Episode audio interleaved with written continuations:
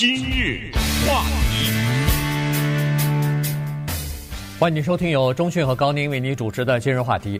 呃，在昨天的时候呢，中国正式宣布了，说是每一对夫妻哈结婚的夫妻呢都可以生三个孩子了。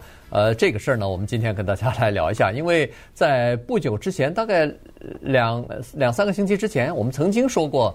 呃，那个中国的第七次人口普查，就是二零二零年进行的人口普查，呃，那么发现中国连续四年人口增长呢出现了下降，呃，就是要说明一下，不是增，不是人口下降了，而是人口的增长的速度出现了下降，而且非常明显。照这个趋势如果形成的话呢，呃，从现在的已有的这个呃工业化国家的情况和经验来看呢。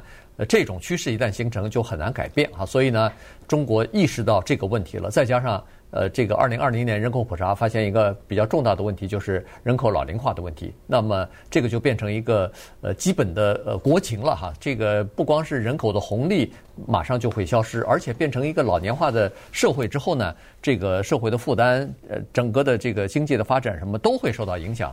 所以呢。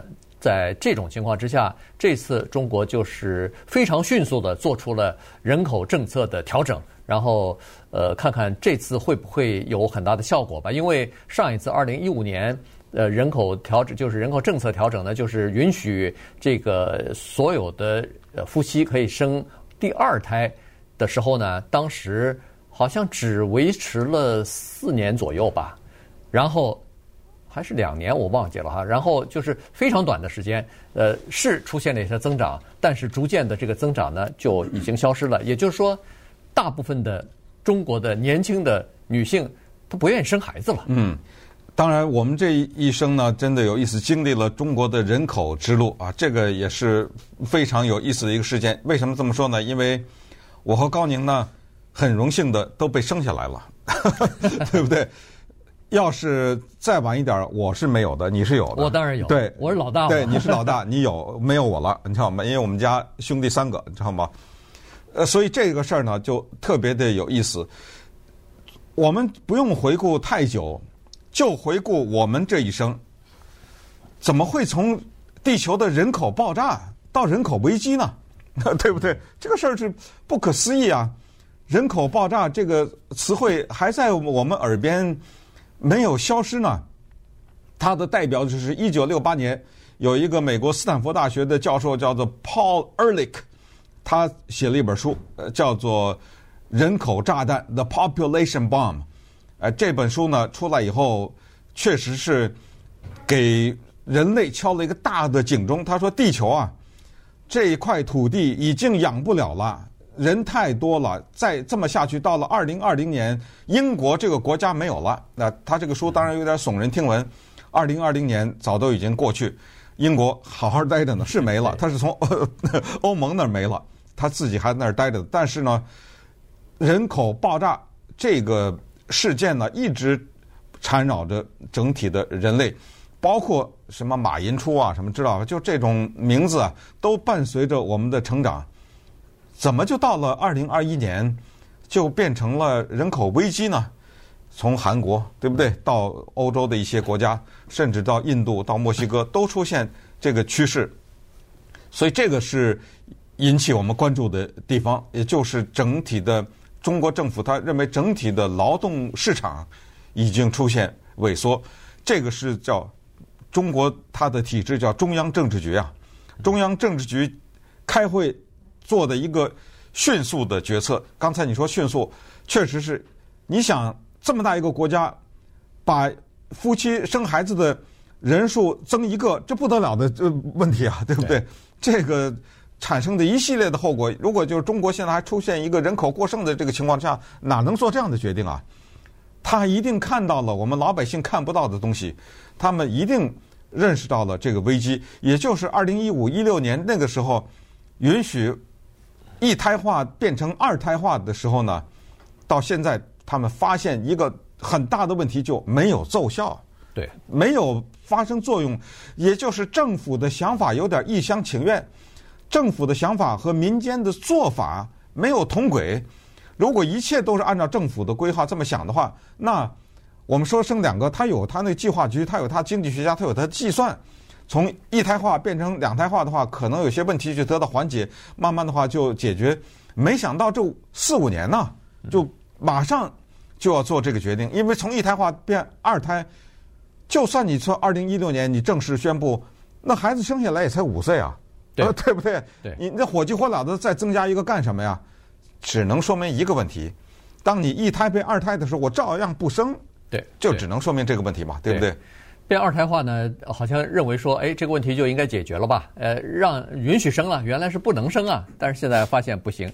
呃，我看那个数字是说，二零一六年和二零一七年是明显的有一些增加啊。二零一六年可能是增加比较快，大概是增加了八百万新生的婴儿。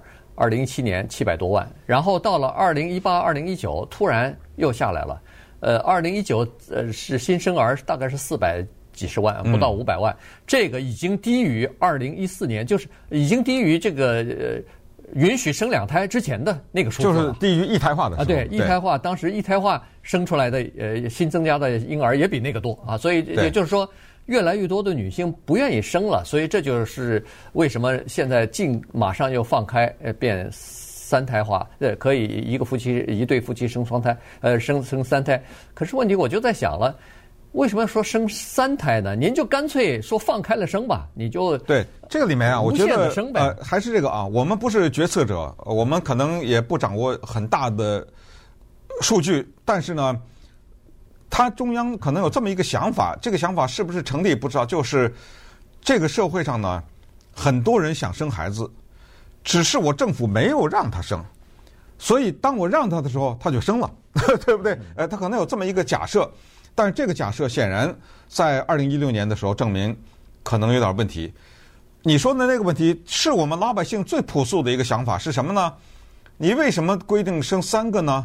生四个言外之意就是不行啊，对不对？对，对，你这个规定呢，它的逻辑前提就是所有的夫妻都想生，然后都想生超过三个，没关系，我先让你生三个，对不对？可是你想不想另一个问题？有的夫妻想生五个，有的夫妻一个想都不想生，这两个家庭就是两个半呢，对对不对？对，五除以二啊，就没有到三呢。那么于是我们需要另一个数字，多少夫妻只想要一个，多少夫妻一个也不想要，这样的话一平均可能根本到不了三个呀，对对不对？所以是什么考虑？政府要把这个限制限制到三，而不是说从现在开始。计划生育没有了，就完了吗？对，对不对？呃，这个政策出来，当然人们就认为说啊，中国的这个老年化的问题呢，确实引起了上级的重视了哈，所以呢，呃，现在马上就修改这个政策了。但是呢，到底能不能奏效，以及奏效多少，目前还是一个问号啊。当然要等待这个配套的设施出来，因为你光说我生三个，你我允许生三个，可是问题生三个孩子这个。做妈妈的生三个孩子，她的产假怎么办？呃，她的婴幼儿的这个教育，呃，送到托儿所的这个各种各样的花费，政府有没有补贴？奶粉奶粉钱是不是有补贴？等等，这些都还不知道。你，你现在还说的是生出来的啊？对，对，等这个生出来的孩子老了以后，他的退休的问题，啊，对不对？对，这个配套是一辈子的配套，对不对？对，你不能光光把我这个生出来。所以，其实，在上一次我们来分析中国的人口普查结果的时候。有一些分析，有一些因素给大家已经讲过了，就不重复了。就是说，为什么现在的女性不光是中国了啊，全世界的几乎是除了非洲少数地区以外，都选择少生或者不生。其实可以概括一个，就叫做家长太累，孩子太苦。我觉得就这么概括啊，一个孩子太苦了，现在要想在这个社会上往前走一点，然后好不容易走一点，小学、中学。好不容易往早一点，终于熬出了个大学毕业，从找工作对不对，到各种各样的你说的这个配套，要照顾年长的父母啊，他的房屋的问题啊，然后他九九六的问题啊，对不对？这个资本家的压榨。当然，你你这个说的是中国的特特就是特点吧？呃、但是问题。这个不生孩子，它不是中国的唯一，不是国中国是这唯一的不愿意生孩子的国家，或者对呃生育率比较低的国家。这是现代化国家呃面临的共同、共同的问题、啊。可是那些其他的国家没有只生三个的规定啊，对，对即使没有生规定，你放开了生，我允许你放开生，而且也有社会保障系统什么的，他照样不生啊。对，原因这这就就是说，还不是一个简简单单的，比如说是累啊、苦啊的问题。呃，丹麦的那个孩子，呃，这个法国的孩子就有很好的。呃，社会体系教呃，这个比如说是教育也是公呃公立的，各个各方面的，他也没有像中国的孩子那样，呃，从小就送到补习班，呃、这个补习数学、补学呃补习外语、补习呃弹钢琴什么的，他也没有，他他应该比中国的孩子呃至少是快乐一些吧，没有这么多的压力。嗯可是，那法国的、丹麦的女人，她也不生啊，嗯、所以这个恐怕是一个，就是当社会的这个物质条件到了一定的程度的时候呢，大概人们很多的妇女做的一个选择就是，她先考虑我自己啊，对吧？她十月怀胎确实是不容易，生出孩子来和你看最近就是从礼拜一开始，在中国的咱们那个什么社群平台当中，什么微信当中，你看出来的都都是一些。年轻女性的抱怨，我生孩子都是苦的，都是那个女性，那个呃，做先生的、做爸爸的，好像甩手掌柜、哎，恨不得是甩手掌柜。没有了，其实这个话题蛮复杂。其实男的也很累，呃，男的呃对，呃也很累。现在你想做甩手掌柜也做不了，做不了了，对吧？对，因为现在这个男女平等的这种要求是越来越高了，在中国大陆，尤其女性的。那个凶悍的程度，呃，呃，不是说凶悍程度，就是说她们，我觉得的地位，可能不亚于在美国的女性或者在欧洲的这些女性啊。今日话题，欢迎继续收听由中讯和高宁为您主持的今日话题。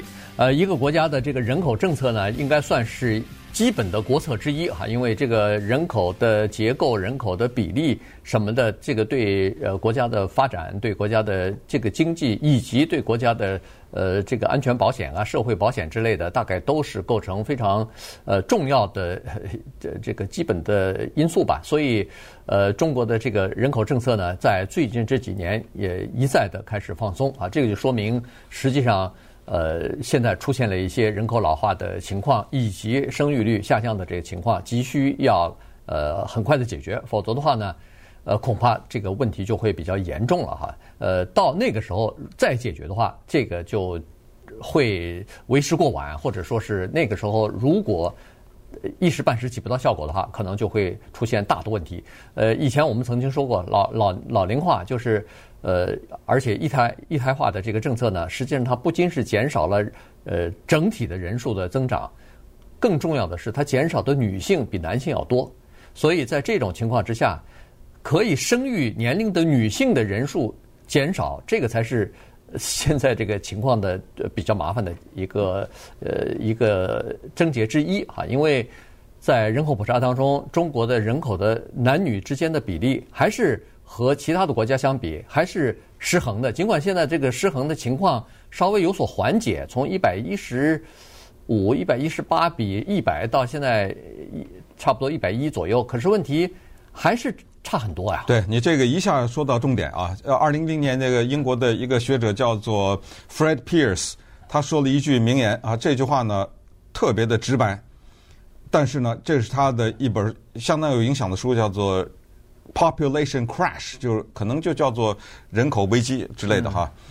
他说，一个没有出生的女孩子是不会生孩子的。你说对不对？这句话说的多么的简洁，多么的一针见血。它是有两个含义，一个是她没有出生，当然才有再有一个就是出生了，弄死了，对不对？在人口市场上或者什么，就她失去了生存的。权利的话，或者现在的医疗技术有办法知道男女，一看到是女的我不要了，对不对？啊，整整这中国的现在的男女失调怎么造成的呀？是不是也就用这种方式、种种的这种方式造成的？当然，呃，Fred Pierce 呢，他说的跟刚才的 Paul Ehrlich 有点不太一样，他觉得，我觉得这个 Pierce 有点前瞻性，因为他。他预言到，他说人口呢，实际上地球的人口不是人口爆炸，而是到了二十世纪中叶的时候达到顶峰，然后之线之后就开始下滑。哎，这个不不小心是被他说中了哈。然后他就说，主要的就是现在地球的问题不是人太多，而是叫不是人口过剩，而是消费过剩。这话其实根本不用解释，我们都知道。你现在一个女性她买多少衣服吧？你告诉我，对不对？这个消费过剩，而且呢，关键是贫富的不均，也就是在地球上最富有的那个百分之七的人，他的排放是百分之五十；最穷的百分之五十的人给地球造成的破坏是百分之七，他的排放。所以严重的不公平，这个才他说这是地球的危机，这个是地球现可能整个的人类要面对的问题。那现在说到人口呢？你说人口出生率下降，出生率下降不就等于人口下降吗？咱们不是上次说过，到多少年中国人变七亿了，嗯，对不对？对，从十四亿变七亿了，可以说现在的中央就中国的政府急了，现在可以他意识到，如果现在不赶紧采取一些措施的话。马上有问题，那么当然，你刚才说网上一大堆各种各样的抱怨，其中不不乏有很多笑话，对不对？嗯、对，其中笑话之一就一个叫做张艺谋的说把钱退给我，对不对？张艺谋他不是超生了吗？罚了他好好像借了两亿啊还是多少，反正罚了他好多。然后人家现在张艺谋说了，我提前完成了党交给我的任务，对不对？有前瞻性啊，有前瞻性啊，对不对？对。但是我冒着被罚的危险，我完成了党的任务。其实中国一个中央银行也发出严重的警告，就如果不马上开放人口数量的话，生孩子数量的话，一个危机正在酝酿。他们他们管这个叫定时炸弹呢。嗯，对，呃，这个人口确实是这样的哈，尤其是老年人现在越来越多。呃，现在这个医疗条件好了，呃，生活的条件也好了，所以呃，这个八九十岁、百岁的老人是越来越多哈，所以将来。呃，你仔细想想啊，如果在某一个城市里边百分之五十以上的人都是老人的话，这是什么一个什么景象哈？嗯、这个呃，一个一对年轻的夫妻要养活四个老人的时候，这又是一个什么样的景象？这个是可以看得到的。现在他养活四个老的，下面还有小小的呢，对不对？现在又变成三个了，对不对？对这得了吗？这个对，然后这个对整个的这个政府的负担，福福利社会的这个负担有多大？那当然，现在的问题就在于说，呃，人口少了以后啊，呃，他就要求呃，就是说你不能呃做那些密集型的。技术呃，就是制造业的这个工作了，所以呢，现在中国已经意识到这个问题，已经开始社社会当中，你注意的话，其实已经有意的政府在开始引导走向这个叫做服务业啊，就是越来越多的服务性的行业开始产生，然后这样的话呢，它就不是人口密集的这种要求的这个呃就业的这种情况了。但是呢，这个服务业的行业也是有问题，还有就是说服务业行业。像美国服务业的行业，或者说呃工业发达国家的这个服务业，它发展的还算是比较快的，占的比例已经超过了这个制制造业啊什么的。但是问题，它有很多的情况之下，它服务业它不创造呃财富啊，它就是提供一些服务。那么这个呢，对整个的社会来说，当然越来越方便，越来越呃就是在就业方面可能也可以安排一些人啊，但是。呃，这个对整个的呃经济呃，到底能不能够刺激活，这又是一个经济学家需要探讨的问题了。是，呃，当然有一点时间呢，我们就迅速的走一遍中国的人口政策哈，因为这都是我和高宁我们亲身经历的。那就是一九七六年文化大革命结束以后呢，中国呃在百废俱兴是千头万绪的情况之下呢，注意到了。人口的问题，因为早年呢，有一个叫马寅初的人，他有各种各样的职务啊，他其中的职务之一就是北大校长，他提出的计划生育和对人口的控制，但是那个时候呢，当然遭到批判，因为那是反马克思主义的，因为按照马克思主义其中基本理论之一就是人口越多生产力越高嘛，这这是一个比例。那他提出这个呢，直接送达到毛泽东那个地方，但是。呃，不到，呃，不会被接受。不光是这样，而且在一九六零年的时候呢，把他从北大校长的职务，当时是叫免除了，是他叫请辞，但实际上大家都知道他待不下去了嘛，所以他离开了北大校长。但是还好，后来的文化大革命呢，他倒没有受到太直接的冲击，有周恩来保护了他一下，他一直到一九八二年一百零一岁才去世。但是马寅初这个人呢，伴随着我们的成长，因为这个人物被。当成一个后来当成一个英雄啊，就是说，你看，呃，他提出来这个就是要计划生育啊，呃，也要控制，所以在一九七九年的时候呢，就开始动起来了啊，就是说不行，尤其是大家还记得当时四川率先来了一个叫做生一个的话奖励粮食，嗯，对，对，那个时候就特别的猛，在四川的时候就开动了宣传机器。